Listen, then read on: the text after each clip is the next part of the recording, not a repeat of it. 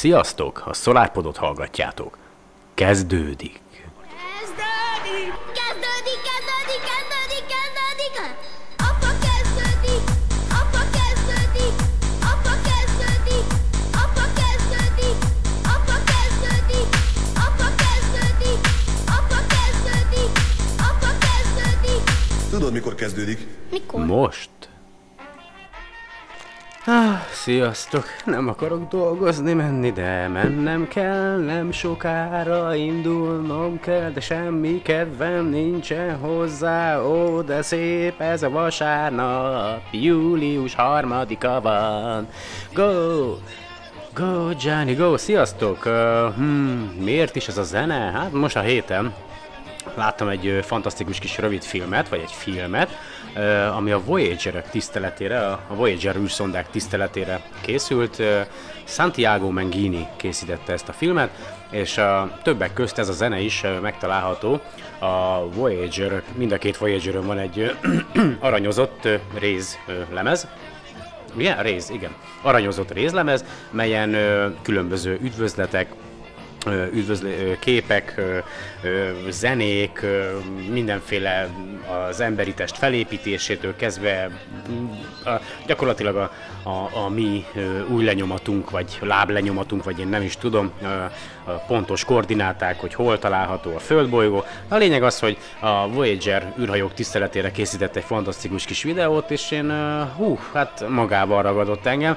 Próbálok valami kellemes hangulatot csinálni, de őszinte leszek hozzátok, baromira nincs jó kedvem, mert nem sokára indulnom kell dolgozni, úgyhogy a műsor az majd így egy ilyen néhány nap alatt készül majd el. Miről is lesz ma szó? Hát egy rövid történet a Voyager-ökről, aztán be fogok játszani néhány felvételt, ami megtalálható ezeken a bizonyos lemezeken, amelyeket a Voyager űrszondák hordoznak, illetve lefordítottam Jimmy Carter, az Amerikai Egyesült Államok 39. elnökének a nyilatkozatát, amelyet a Voyager programmal kapcsolatosan tett 1977. július 29-én, majd ezt is meghallgathatjátok, illetve majd a magának a videónak, amit láttam, annak a hang sávját is bele fogom tenni a műsorba, természetesen majd megpróbálom úgy összevágni, vagy úgy összerakni, hogy a beszéd, mert az is elhangzik a videóban, az is le legyen fordítva, tehát hallassátok. Aztán lesz még Howard L. Braden is, egy nagyon érdekes témával készült most nektek, kérlek szépen azzal, hogy a szimulált valóság. Emlékeztek, hogy néhány műsorral ezelőtt említettem, hogy Elon Musk tett egy ilyen bejelentést, sok egyéb más mellett is, hogy hát nagyon nagy az esélye annak, hogy szimulált valóságban élünk, és Howard L. Braden kicsit jobban, sőt sokkal jobban, mint ahogy én, és sokkal tudományosabban körbe fogja járni ezt a témát. Majd így a bevezető után majd szerintem ő fog következni, aztán majd rátérek konkrétabban a Voyager programban. Hát, hogy mi történt a héten? Hát holnapra az várható, hogy megérkezik egyébként a Juno a Jupiterhez, és majd élőben lehet nézni, hogyha a NASA oldalára rámentek, hogy hogyan gyújtja be majd a rakétáit, és hogyan áll majd Jupiter körüli pályára, illetve ugye megtörtént az első halálos baleset a Tesla modelles autóval az Egyesült Államokban. Na most elég vegyes információk láttak napvilágot. A lényeg az, hogy én azt tudom, hogy nem a kamionsofőr volt állítólag a hibás, tehát most ilyen nem nagy vizsgálat indult az Amerikai Egyesült Államokba, az összes modellest át akarják vizsgálni, ki akarják vizsgálni, hogy mi volt az oka, mert az autónak a sofőrje ugye a robotpilótával közlekedett, tehát az önműködő vezetési funkciót használta, nem figyelt az útra, és akkor ugye Amerikában ott vannak ilyen nagyobb, szélesebb útpályák, amelyeket autópályának neveznek, de ugye rendes kereszteződés van rajta, idehaza is van egy-kettő ilyen, ahogy mész ki Budapesten az M3-ason, és ott közvetlenül egy van, és a lényeg az, hogy állítólag a kamionos azt mondta, azt nyilatkozta, hogy baromira gyorsan jött a Tesla, és már nem tudta kikerülni, úgyhogy elméletileg nem a kamionos volt a hibás, hanem egyszerűen valamiért a Teslának az autópilótája valamit nem jól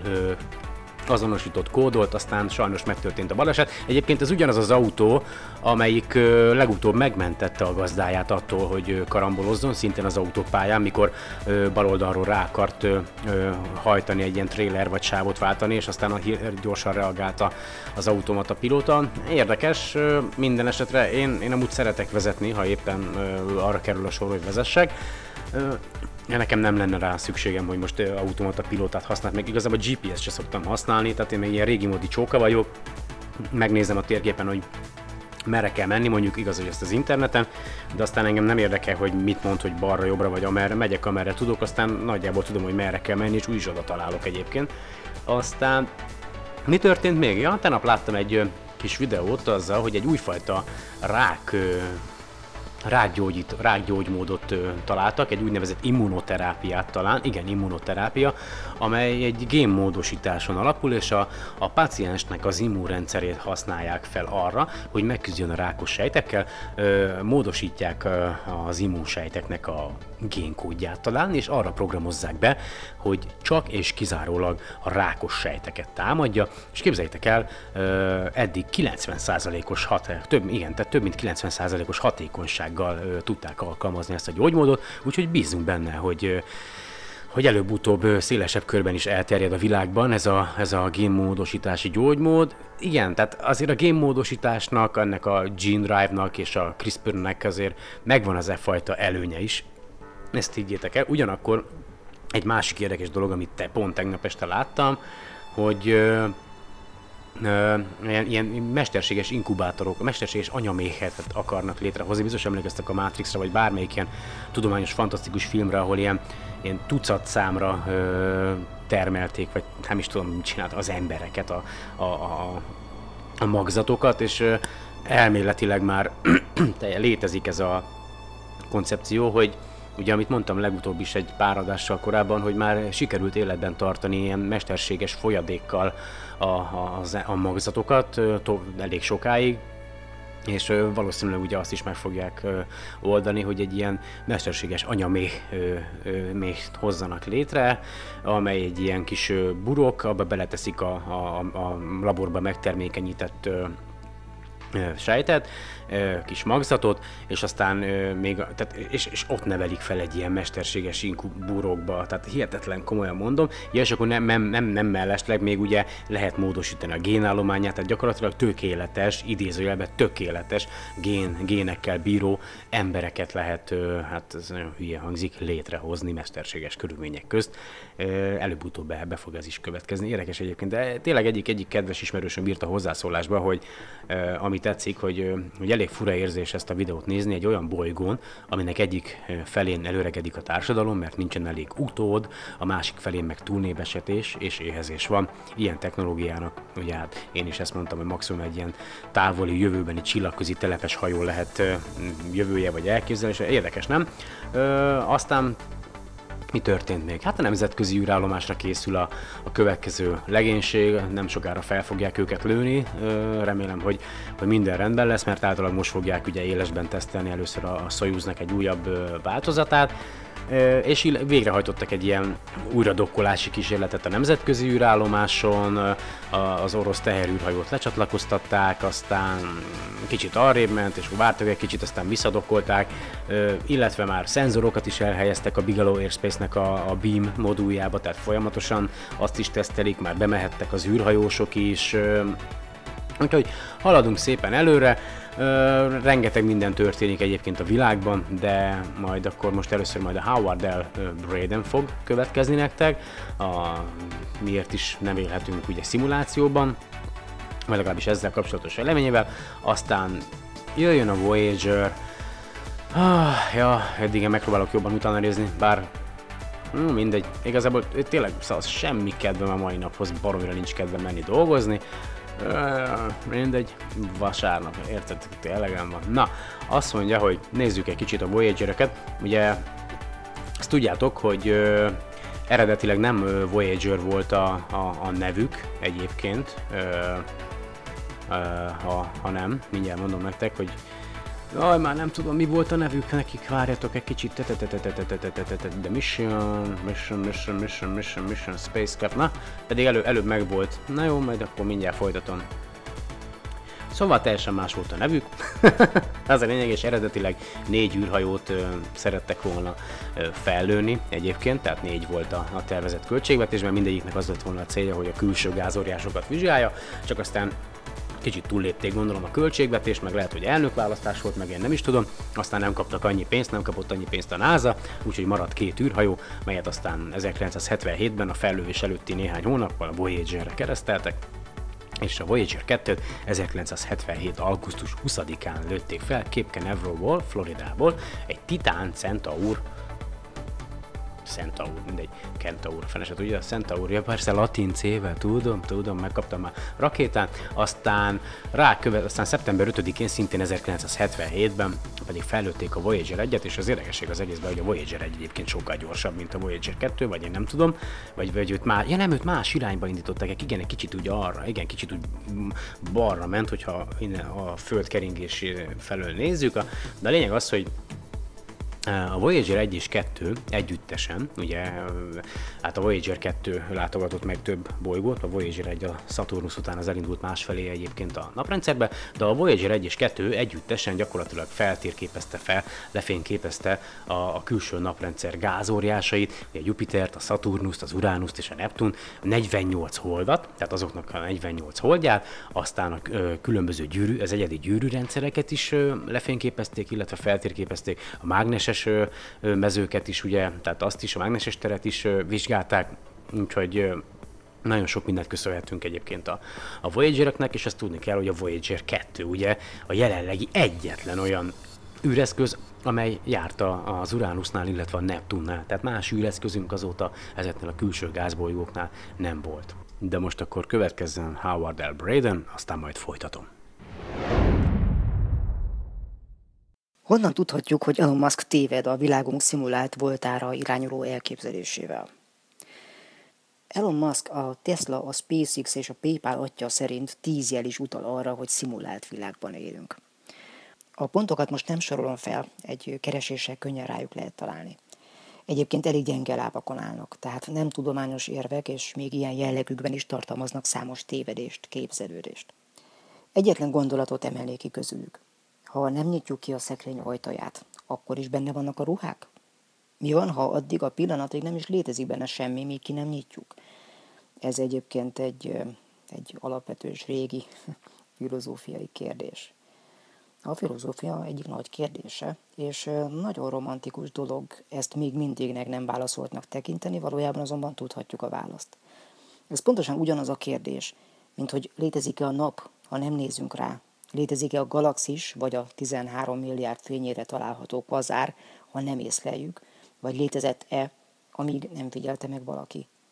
Igen, létezett, mert van gravitációja, van fénye. Ahhoz, hogy legyen gravitációja, fénye, léteztetni kell még egy szimulált világban is. Máskülönben előbb-utóbb rájövünk, hogy csak egy festmény a világprojekciónk belső felszínén. De vegyük sorra, mi kell ahhoz, hogy szimulált lehessen az univerzumunk? Ha nem egy külső, valóságos univerzum törvényei szerint működik, akkor egy alternatív, de működőképes kozmológiai rendszer szerint kell működtetni. Tegyük fel, hogy ez a nagyon fejlett szimulátor civilizáció ennyire fejlett, tehát tökéletesen ismeri az univerzum működését és a fizika törvényeit. Most attól tekintsünk el, hogy létezhet egyáltalán két különböző kozmológia úgy, hogy mindkettő működőképes. Az univerzumot mindenképpen a keletkezésétől számítva kell modelleznünk. Méghozzá ennek a szimulációnak ki kell terjednie az univerzum egészére a szubatomi szinttől, a metagalaxisok és lényegében az univerzum egész szingularitásának szintjéig. Ráadásul minden állapotát le kell tárolnunk és ki kell olvasnunk újra. Hogy miért? A fénysebességű késés miatt. Az univerzumban minden dolog, minden folyamat, még a kis távolságokon is, nem csak a kozmikus távolságokon, tehát az objektumok egymás múltjával állnak kölcsönhatásban. Képzeljük el, hogy modellezni akarjuk az egész naprendszert. A Föld-Nap távolság ugye 150 millió kilométer, tehát a nap 8 fénypercre van a Földtől. Ezért a Föld a napot annak egy 8 perccel ezelőtti állapotából érzékeli. A 8 perccel ezelőtti állapota hat rá. Minden objektumra igaz, hogy a képletünkben, mely teljes részletességgel leírja a virtuális valóságban a világ működését, az objektumok múltbéli paramétereinek kell szerepelnie. Ez már önmagában is egy az idő múlásával egyre növekvő adatmennyiség, melyet kezelnünk kell. Viszont ez nem minden. A fizikában van egy úgynevezett Planck idő, aminél kisebb időt nem lehet leírni. Ez lényegében az univerzum képkockasebessége, még a Planckhoz, ha úgy tetszik, a pixel mérete. Tehát az univerzumot ilyen időbeli felbontással kell modellezni, az egészet. Máskülönben a magfizikai kutatások során lebukik a trükk, és ilyen gyakorisággal is kell letárolni az állapotait. Viszont ha kiszámoljuk az utóbbi, kerekítve 14 milliárd év alapján, akkor ez 8 decillió darab állapotmentést jelent. A 8 decillió az egy 8-as és még 60 darab nulla, vagy más szóval 8x10 a 60-adikon. Ennyi számú állapotmentést kell letárolni. Tehát lényegében ennyi darab univerzumot kell tárolni, és adatmenedzselni a tárolókon, miközben az univerzum mérete elvileg ugye növekszik, mivel tágul. Ez még akkor is hihetetlenül nagy szám és nagy adatmennyiség, ha csalunk, ahol tudunk. Például csak a naprendszert modellezzük, mivel tehát ezt szubatomi felbontással kell elvégeznünk. 1/8-as és 60/0 darab. Mentés. Planck távolságnyi felbontásban. Ha egyszerűsíteni akarunk, akkor sablonokból és egyszerűsítő algoritmusokkal kell dolgoznunk. Természetesen ezek a sablonok lehetnek nagyon fejlettek, dinamikusak, tehát itt ne statikus sablonokra gondoljunk. Hogy a még fel nem fedezett békafajt ne kelljen előre modelleznünk, akkor kell sablonból elővegyük a megjelenését, a biológiáját és az előfordulásait, amikor az első észlelés megtörténik. Viszont a sablonok jellegükből adódóan sablonosak, aminek a rendszere felderíthető, mivel egyszerűsítést jelent a teljes szimuláció helyett. Ugyanígy a felfedezett fajok egyedeit ezután el kell kezdenünk részletesen, mikrobiológiai szinten modellezni, mivel a szimulált intelligenciák, mi emberek, képesek ennek a szintnek a megfigyelésére, így felfedezhetik a sablonok mögötti egyszerűsítő, optimalizáló rendszert. Akárhogy is, a szimulációnak vannak korlátai, melynek a feszegetésével lebuktatható a szimuláció, például a magfizika. Minél mélyebben nézünk az atomfizikai kutatások során, annál inkább következetlenségeket kell találnunk, mert a szimuláció határait feszegetjük. És valahol egyszer csak meg kell buknia a szimulációnak, mondhatni valahol kismajmokat kell látnunk mondjuk kvarkok helyett. Nyilvánvalóan egyetlen dolog képes szimulálni egy univerzumot, maga az univerzum, és csak önmagát képes szimulálni, és csak az önazonosságában. A dolognak az a gyakorlati jelentősége, hogy ha szimulált világban érünk, akkor nyilván következményekkel jár, hogyha rájövünk a turpisságra. Az a szimulált karakter, aki rájön, valószínűleg megkongat egy vészharangot, amikor is hirtelen deaktiválják, ez nyilvánvaló. Akkor aztán viszlát hamburger. Mivel ha az egész emberiség vagy annak nagy része előtt feltárul a kiábrándító igazság, úgy akkor sejthetjük, hogy mi következik. Kérdéses, hogy mennyire hasznos egy olyan szimuláció, amelynek a belső entitásai rádöbbentek arra, hogy csak szimulációk. Ha hasznos is, nagyon rövid ideig. Például csak addig, amíg ki nem derül, hogy odabent a karakterek hogyan reagálnak a fejleményre. Tehát amíg ki nem derül, milyen társadalmi, szociológiai, teológiai és történelmi következményei lennének egy ilyen drámai mozdanatnak. Ezt követően azonban már okafogyottá válik a szimuláció fenntartása. Minden esetre annak ellenére, hogy Elon Musk számítógépes szakember, láthatóan nem gondolta át az univerzum szimuláció, vagy akár csak egy naprendszer szimuláció hardware követelményeit, mely valószínűleg egy univerzum méretű számítógép teljesítményével betegszik. Ha ugyanis a naprendszeren kívüli világ csak projekció, például a modellezők saját univerzumának a streamje, tehát élő közvetítése, akkor gyakorlatilag lőttek az emberiség csillagközi terveinek, mivel nem léphetünk interakcióba a világprojekciónk határán túli tartományokkal. Ám újra megismételném ezt a számot. 1/8-as és 60/0 Planck távolságnyi felbontásban modellezve.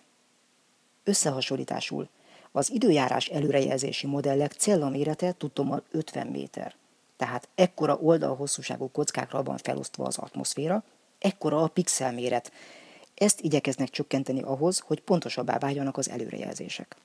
Az univerzum szimulációnál pedig tehát ez a cellaméret a Planck hossz, ami 10-35. méter. A naprendszer esetében ezt 50 csillagászati egységgel, mint sugárral számolva, azt mondja 50 csillagászati egységszer 150 milliárd méterszer 10-35, tehát ekkora a sugár, és a gömb térfogatának a képet az 4/3 R/pi, tehát azt mondja, ez kb. 2x10⁻⁴⁴, tehát egy 2-es és 144 darab nulla. Ekkora pixelszámú szimulációt kell tehát működtetni, másodpercenként 10⁻⁴ ciklussal, ahhoz, hogy ne bukjon le a szimuláció. A végszó az, amit ez jelent.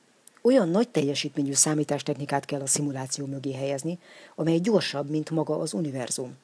Hiszen az univerzum legkisebb fizikai időtartama alatt is rengeteg olyan számítást kell elvégeznie, amelyhez nem lehet elég ennyi idő. Ugyanis ennyi időre, tehát a Planck időre, a fizikai univerzumnak van szüksége arra, hogy létezhessen.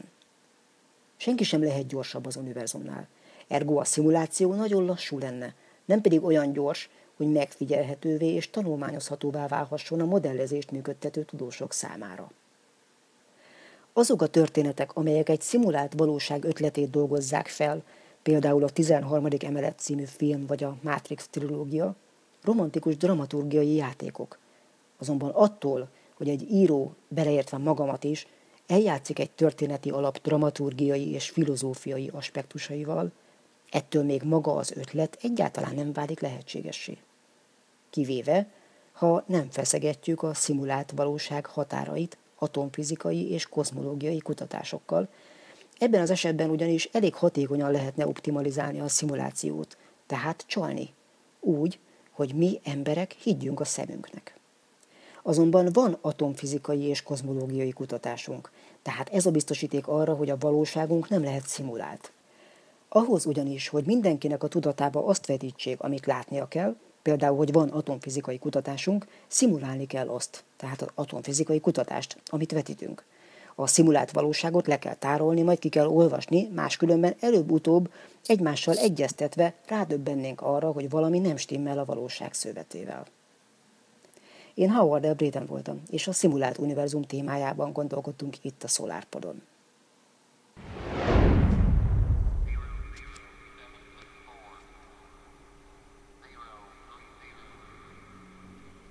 A Voyager űreszközt az Amerikai Egyesült Államok készítette. Mi egy 240 milliós emberi közösség vagyunk a több mint 4 milliárdnyi ember közül, akik benépesítik a földbolygót. Mi, emberek, még mindig nemzetállamokra vagyunk szétválasztva, de ezek az államok gyorsan egy egységes globális civilizációvá lesznek. Ezt az üzenetet a kozmoszba sugározzuk szét. Valószínűleg milliárd évig is fennmarad a jövőben, amikor a mi földi civilizációnk már mélységesen átalakult, és a föld felszíne hatalmas változásokon esett át. A tejútrendszer 200 milliárdnyi csillaga közül talán egy, ha nem több, rendelkezik körülötte keringő lakott bolygóval, melyen űrutazó civilizációk élnek. Ha egy ilyen civilizáció befogja a Voyager-t és képes megérteni ezeket a rögzített anyagokat, akkor itt az üzenetünk számukra. Ez egy távoli világ ajándéka, a gondolataink, hangunk, érzéseink, képeink, tudományunk, zenénk emléke. Küzdünk azért, hogy minél tovább élhessünk, ezért talán még most is létezünk, miközben ezt hallgatjátok. Bízunk benne, hogy miután megoldottuk az előttünk álló problémákat, egy szép napon csatlakozhatunk a galaktikus civilizációk közösségéhez. Ez a felvétel tükrözi a reményünket, elhivatottságunkat és a jó akaratunkat ebben a végtelen és félelmetes univerzumban. Jimmy Carter, az Amerikai Egyesült Államok 39. elnöke. 1977. július 29. Mit szóltok? Egyébként közben hazaérkeztem a munkából, most már itt elszűrcsölgetem a kis söröcskémet, megvettem egy üveg bort is, lehet, hogy a műsor végére már egy kicsit el fog menni a hangom, de mit ad Isten, kicsit jobban utána néztem ennek a Voyager témának, ilyen érdekességeket keresgéltem, most azt képzeljétek el, hogy meg kell nyitnom a böngészőt közben, mindjárt egy kis türelmeteket kérem, de a lényeg az, hogy ugye Hol tart most a Voyager 1? Ugye ez a naprendszeren, ez a helioszfér, vagy helioszféra, vagy én nem is tudom, hogy annak a belsejében járkálhat, tehát a naprendszer külső, idézőjelben a naprendszer külső részén. Viszont ugye van itt egy érdekesség, nagyon-nagyon fura az egészben, hogy elég sok mindent tudunk már a körülöttünk lévő világegyetemről, viszont azt pontosan nem tudjuk, hogy a naprendszernek hol van a külső határa. Tehát, hogy itt nagyon sok megosztanak a vélemények, hogy hol ér véget a naprendszer. Van egy olyan vélemény, hogy az a naprendszer határa, ahol már a napnak a gravitációja nem dominál, tehát ugye nincs hatással az ott lévő bármire, ami ott van. És akkor ugye ez az a pont, ahol ez a bolygók mögött van, körülbelül az Oort felhő lehet. És hát a maga ez a határ, ahol már a napnak ugye a gravitációja nem dominál, az közel, képzeljétek el, félúton van a hozzánk legközelebb eső Alpha Centauri csillagpároshoz, vagy hármashoz, bocsánat, tehát olyan durván 2 fényévnyire. És nagyjából kiszámoltam, hogyha mondjuk gyorsabban halad a Voyager, mint 56 000 km/h, akkor 40 000 évig tart neki, míg eljut ahhoz a ponthoz. Tehát, hogyha abban bízunk, hogy még a mi életünkben egy idegen civilizáció, bocsánat, egy idegen civilizáció befogja ezt az űreszközt, hát akkor el kell, hogy inkább ki kell, hogy ábrándítsak mindenkit, leginkább magamat, hogy gyakorlatilag ez nem fog megtörténni. Ha csak nem, maga ez a fejlett civilizáció nem érkezik meg hozzánk, ugye? De most, és hol tart most a Voyager 1, és illetve a Voyager 2? Mondom nektek, a Földtől való távolsága, ami ugye folyamatosan változik, attól függően, hogy a Föld éppen hol helyezkedik el a naphoz képest, de akkor inkább mondom azt, hogy a naphoz képest, a napunkhoz képest hol található jelenleg a Voyager, és ugye a szám ez folyamatosan növekszik. Azt jelenti, hogy 20 263 41000 300 kilométerre van jelenleg a naptól a Voyager 1, ami az körülbelül 135,45 csillagászati egységnek felel meg.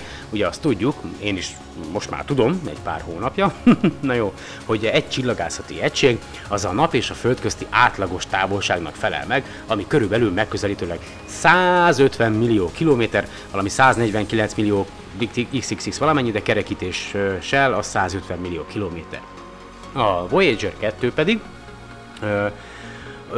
azt mondja, hogy 16 694 830 453 kilométerre található napunktól, ami 111,59 csillagászati egység. Hú, ez érdekes, nem? Mondtam a műsor elején, hogy miután a Voyager 1 és 2 ugye vettek egy ilyen csúzli manővert a Jupiter körül, aztán megindultak a Saturnushoz. A Saturnusztól a Voyager 1 az megindult északi irányba fölfelé, abba az irányba, ha igyekszik elhagyni a naprendszerünket. Aztán még a Voyager 2 elérkezett a Neptunhoz és az Uránuszhoz is, tehát őrülük is készített fényképeket, aztán ő meg lefelé déli irányba ment el.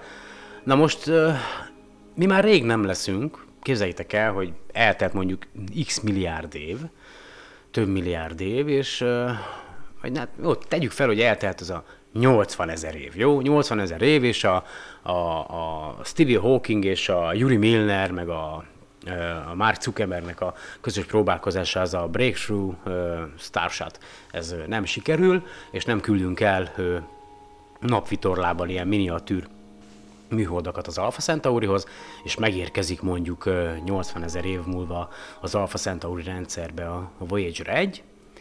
Hát csak az a baj, hogy nem abba az irányba halad, de mindegy. Szóval képzeletben megérkezik a Voyager 1 az Alpha Centaurihoz, és ott befogja egy ottani civilizáció, és aztán valamilyen úton, módon, mondjuk hasonló fejlettségi szinten vannak, mint mi, és elkezdik az üzeneteket nézni, és aztán rádöbbenek, hogy úristen, nem vagyunk egyedül, értitek? Nem vagyunk egyedül, és lehet, hogy mi emberek vagyunk azok, akik megteremtik magának ennek a galaktikus civilizációnak az alapjait.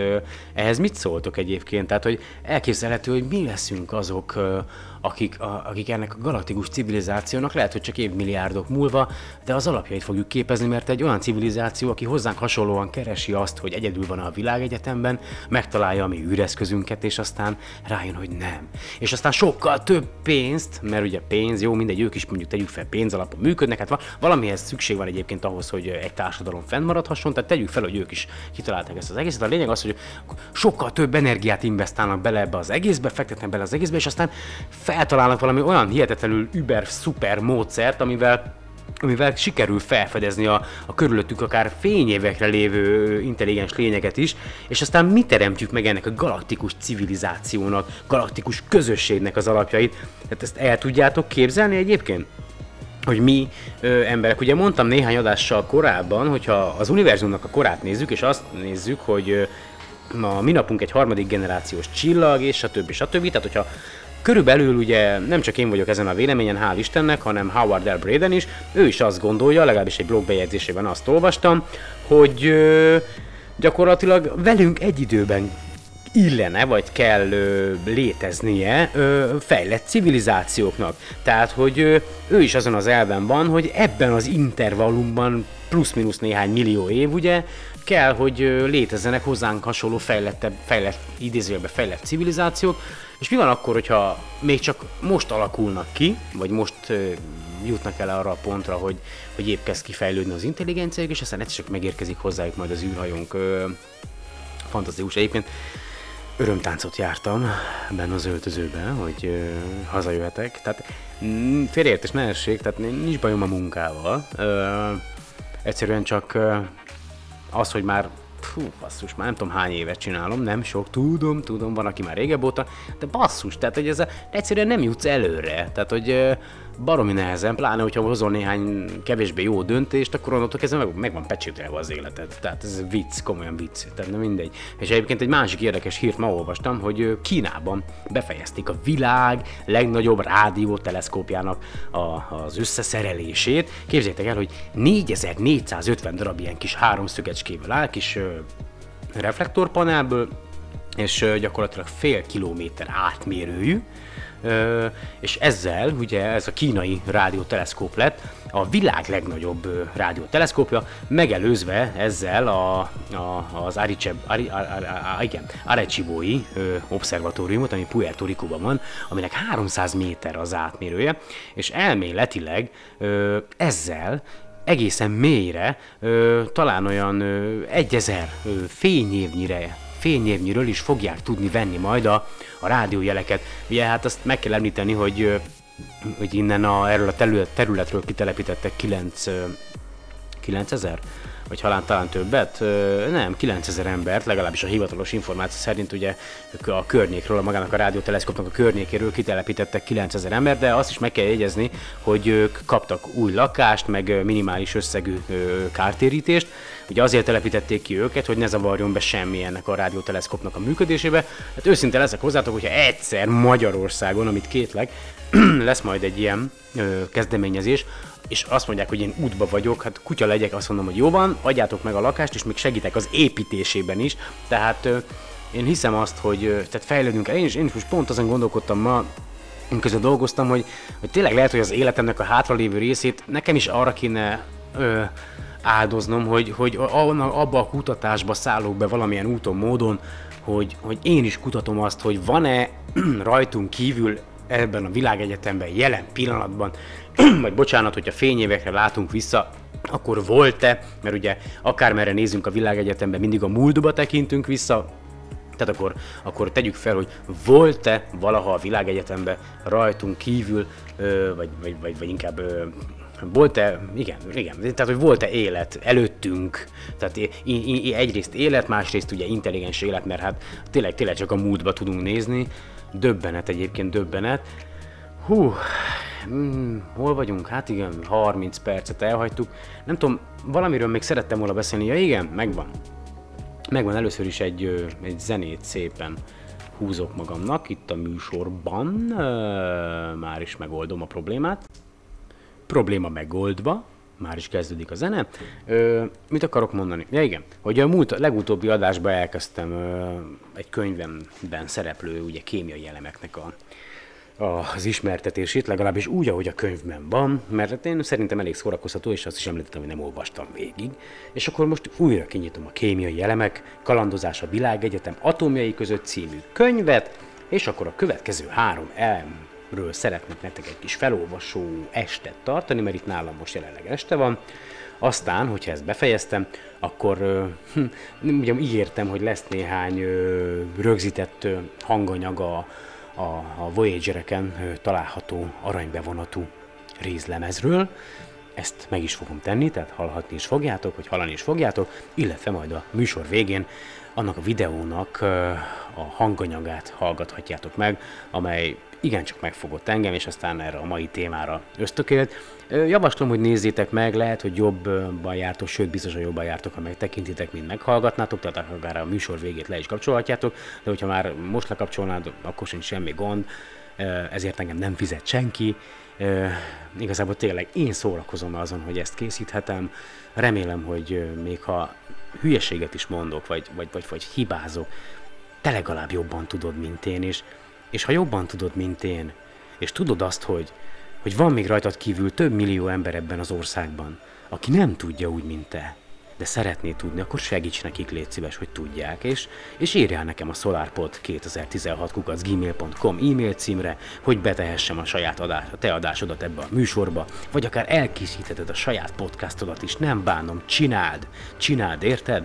Vagy írjál nekem Skype-on a solarpod2016 a Skype nevem, keresd meg Facebookon, facebook.com/solarpod, vagy itt a Soundcloudon, ahol éppen hallgatod a műsort, a soundcloud.com/solarpodon, írjál, ha úgy érzed, ha azt hiszed, hogy te jobban tudsz dolgokat, és szeretnéd megosztani másokkal, és szeretnéd, hogy mások is tudják, akkor tégy érte, akkor csatlakozz, akkor ne tartsd meg magadnak a tudást, mert az viszi előre ezt a társadalmat, az viszi elő a világot, hogyha az embereknek át tudod adni úgy, hogy ők is akarják a többet, hogy még többet akarjanak tudni, hogyha felvillanyozod őket, hogyha felnyitod a szemüket, ha segítesz nekik idézőjelben a megvilágosodásban, hogy másképp gondolkodjanak, akkor segíts, oké? Ne csak kritizálj engem, hanem segíts. És akkor most következzen a berillium. A berillium képzik, mint elem. Könnyűnek, ugye könnyű a berillium is, mert ugye az előző adásban lítiummal fejeztem be. Sűrűsége ugyan 3,5-szer nagyobb, mint a lítiumé, de még így is jóval alatta marad a 13-as rendszámú alumíniuménak. A lítium lágy, alacsony hőmérsékleten olvadó, reakcióképes anyag, a berillium viszont kemény, magas hőmérsékleten olvad és ellenáll a korróziónak.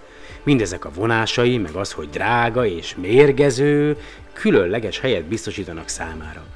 Ott jut szerephez a berillium, ahol könnyű, de sziklaszilárd anyagokra van szükség, és fikarcicse számít a mérgező hajlam, főleg hadászati és űrrakéták anyagaként jön számításba. De más, ugyancsak különleges szerepekben is fellép. Például jól bevált, mint röntgencsövek ablakának anyaga, mert rendkívül ellenálló, vékony rétegben is tartja a vákumot, ugyanakkor nem jelent akadályt a röntgensugarak előtt.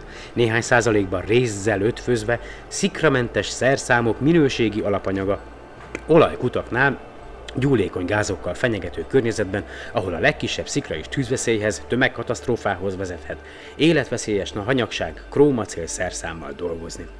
A golf már csak olyan, hogy összes kelléke csúcsminőségű alapanyagokból készül, úgy látszik, amolyan vallásos hiedelem vezeti a golfrajongókat, minél nívósabb az anyag, annál jobb az ütés. A méregdrága golfütők feje berillium és réz ötvözetéből készül. Ettől persze cseppet sem lesz jobb az ütő, meg aki fogja, a titán vagy mangán bronzfejű ütő ugyanúgy megteszi. Aztán itt a berill, ez egy gyönyörű és nagyon kemény ásvány, sivár szakmai nevén a berillium-alumínium cikloszillikát kristály alakja. De jóval ismertebb és népszerűbb nála a berill zöld és kék módosulata, a smaragd és az akvamarin. Elegáns kalandor a berillium, igazi James Bond a fémek között, hol rakétákat gyújt be, hol gyönyörű nők szívét lobbantja lángra. Közeli rokona a bor, más téren jeleskedik. És akkor most lapozok, következik a bor, mi meglepő! Nem cseng olyan szépen a neve, mint a berilliumé, de azért van mire büszkének lennie. Legközönségesebb formájában borax néven mosásban segít, borax néven mosásban segít, de sok egyéb tekintetben is hasznossá tette magát. Ja, egyébként tényleg a mosóboroknak az alapanyaga. Ja, jó. De mindegy. Nitrogénnel vegyülve a bor hasonló kristályokat képez, mint közös szomszédjuk a gyémánt alkotó szén.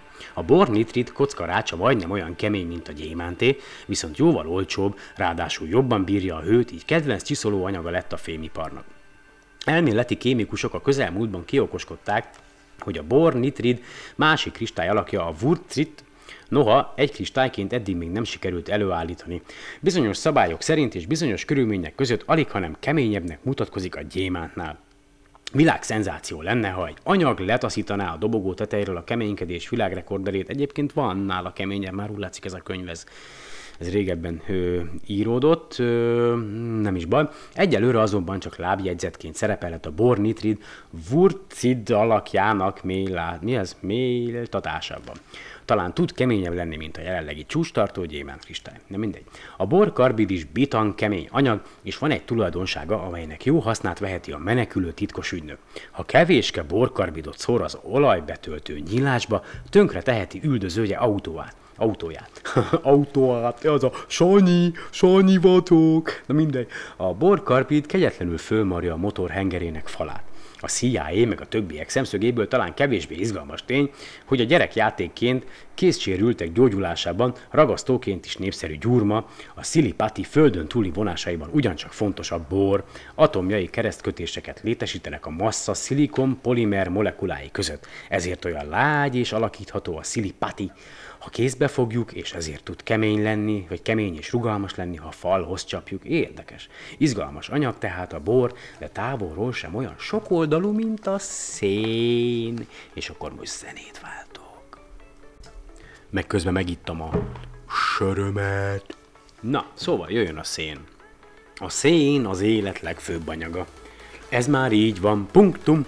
Vannak egyéb anyagok is persze, melyek nélkül nem létezne az élet, ám a DNS 2 spirálájától a bonyolult fehérje és szteroid molekulákig mindent ugyanaz a különleges elem tart össze, a szén. Szerves anyag, már a kifejezés is csak olyan vegyületekre érvényes, amelyekben előfordul a szén. Mintha nem lenne neki elég, hogy a földi élet letéteményese, a szén más téren is jeleskedik. Egyrészt alapeleme a gyémántnak, minden anyagok legkeményebbikének, ugye, ugyanak a trónkövetelő a versenyben, lásd, bort és stb.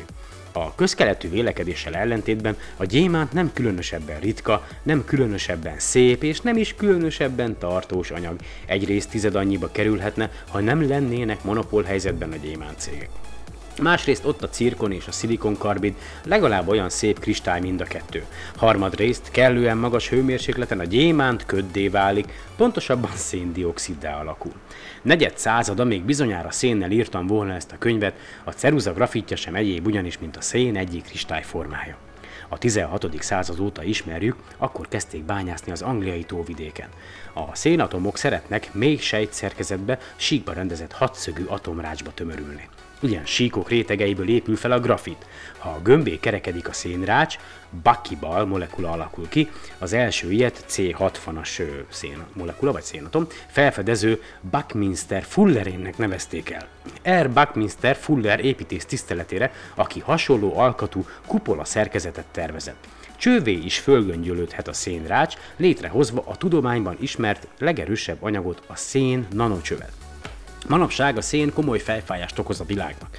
Civilizációnk széndioxidot pumpál vissza a Föld atmoszférájába, és pedig 100 000-szer gyorsabban, mint ahogy valaha a dinoszauruszok idejében a növények kimazsolázták onnan a szenet.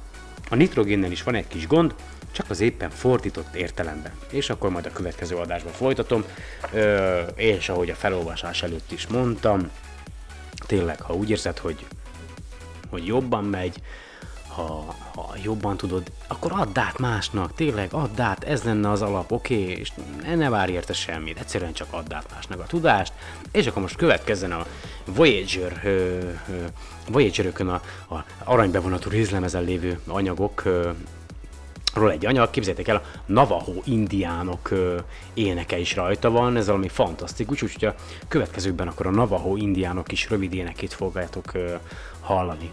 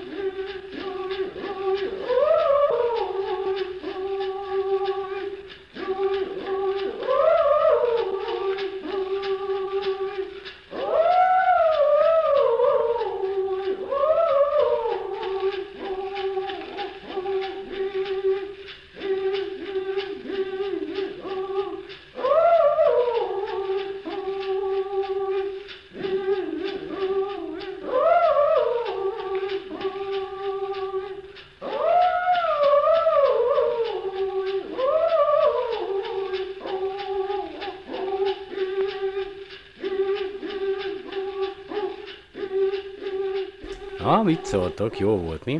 És akkor most következem még egy, mielőtt elköszönök tőletek. Azt mondja, hogy Izlel je dejo hagdutin Bulgarian szunkbáj valva balkanska.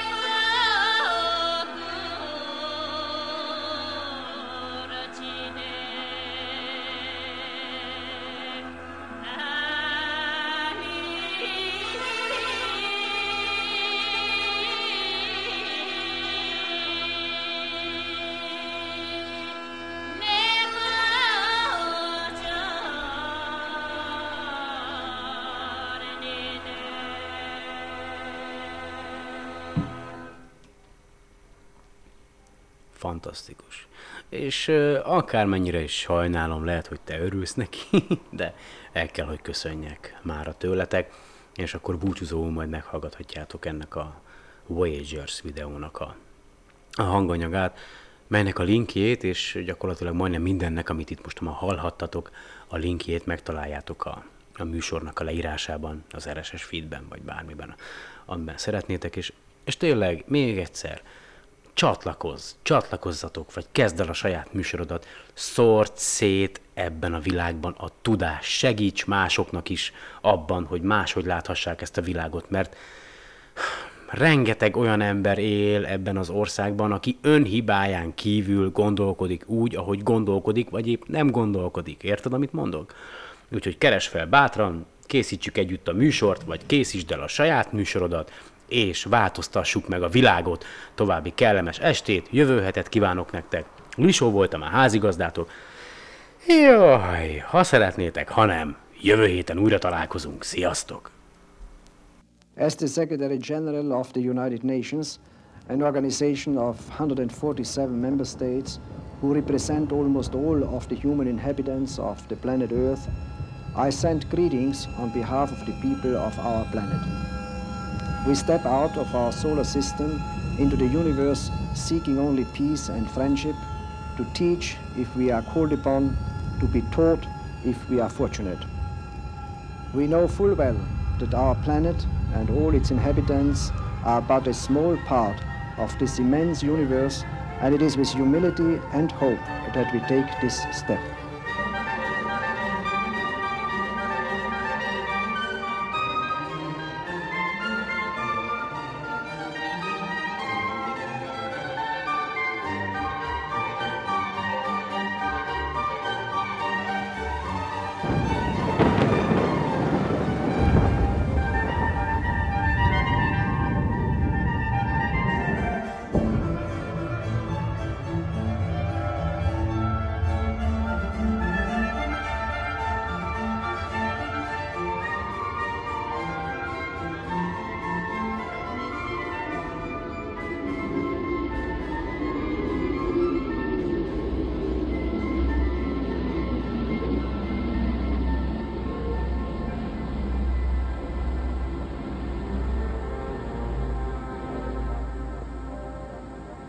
A complex package of experiments called Voyager is designed to take the first thorough close-up look at the giant outer planets.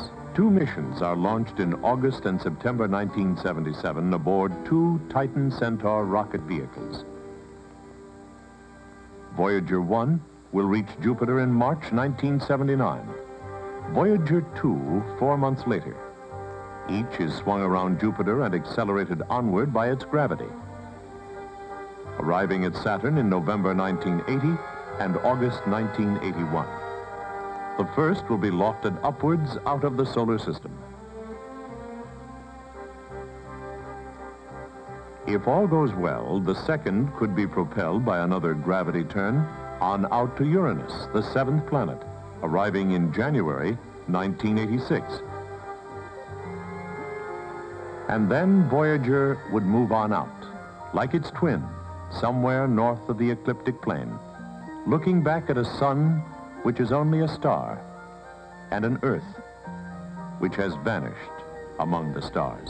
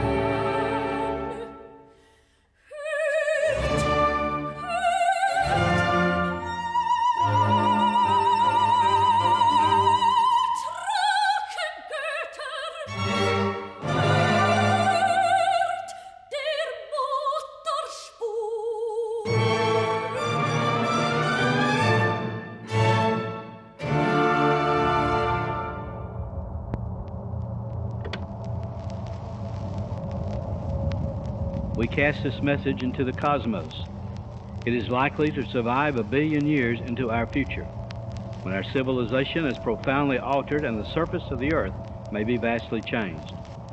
Of the 200 billion stars in the Milky Way galaxy, some, perhaps many, may have inhabited planets and spacefaring civilizations. If one such civilization intercepts Voyager and can understand these recorded contents, here is our message. This is a present from a small, distant world, a token of our sounds, our science, our images, our music, our thoughts, and our feelings. We are attempting to survive our time so we may live into yours. We hope someday, having solved the problems we face, to join a community of galactic civilizations. This record represents our hope and our determination and our goodwill in a vast and awesome universe. Second on him, half a second in the first sector on high turn. Now come on, close him down and kill him. Right side up is fast. 1 minute 30 seconds into the flight. Atlantis 13 miles in altitude, 15 miles downrange, traveling almost 2,000 miles an hour.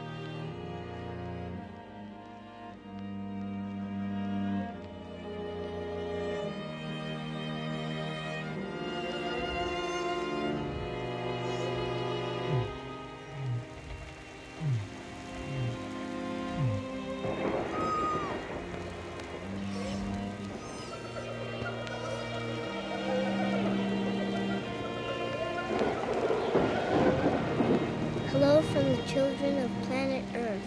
Silamachemen, oiknis poteste chairete, eirenikos prosfilos elelithamen filoi. Paz și felicidade a todos. Salutări la toată lumea. Bonjour tout le monde. Mae lagna. Shalom. Hola y saludos a todos. Các vị hữu mà. Chúc các vị bình an,健康,快乐. Adanish lushulmu. Здравствуйте. Приветствую вас. Я наша родина.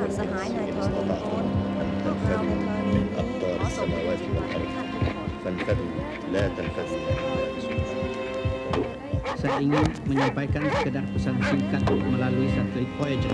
Au-dessus des étangs, au-dessus des vallées, des montagnes, des bois, des nuages, des mers, par-delà le soleil, par-delà les éthers, par-delà les confins des sphères étoilées. Es un mensaje de paz y felicidad. Prepare la. Es lautet sich ein guter Gedanke in der Welt.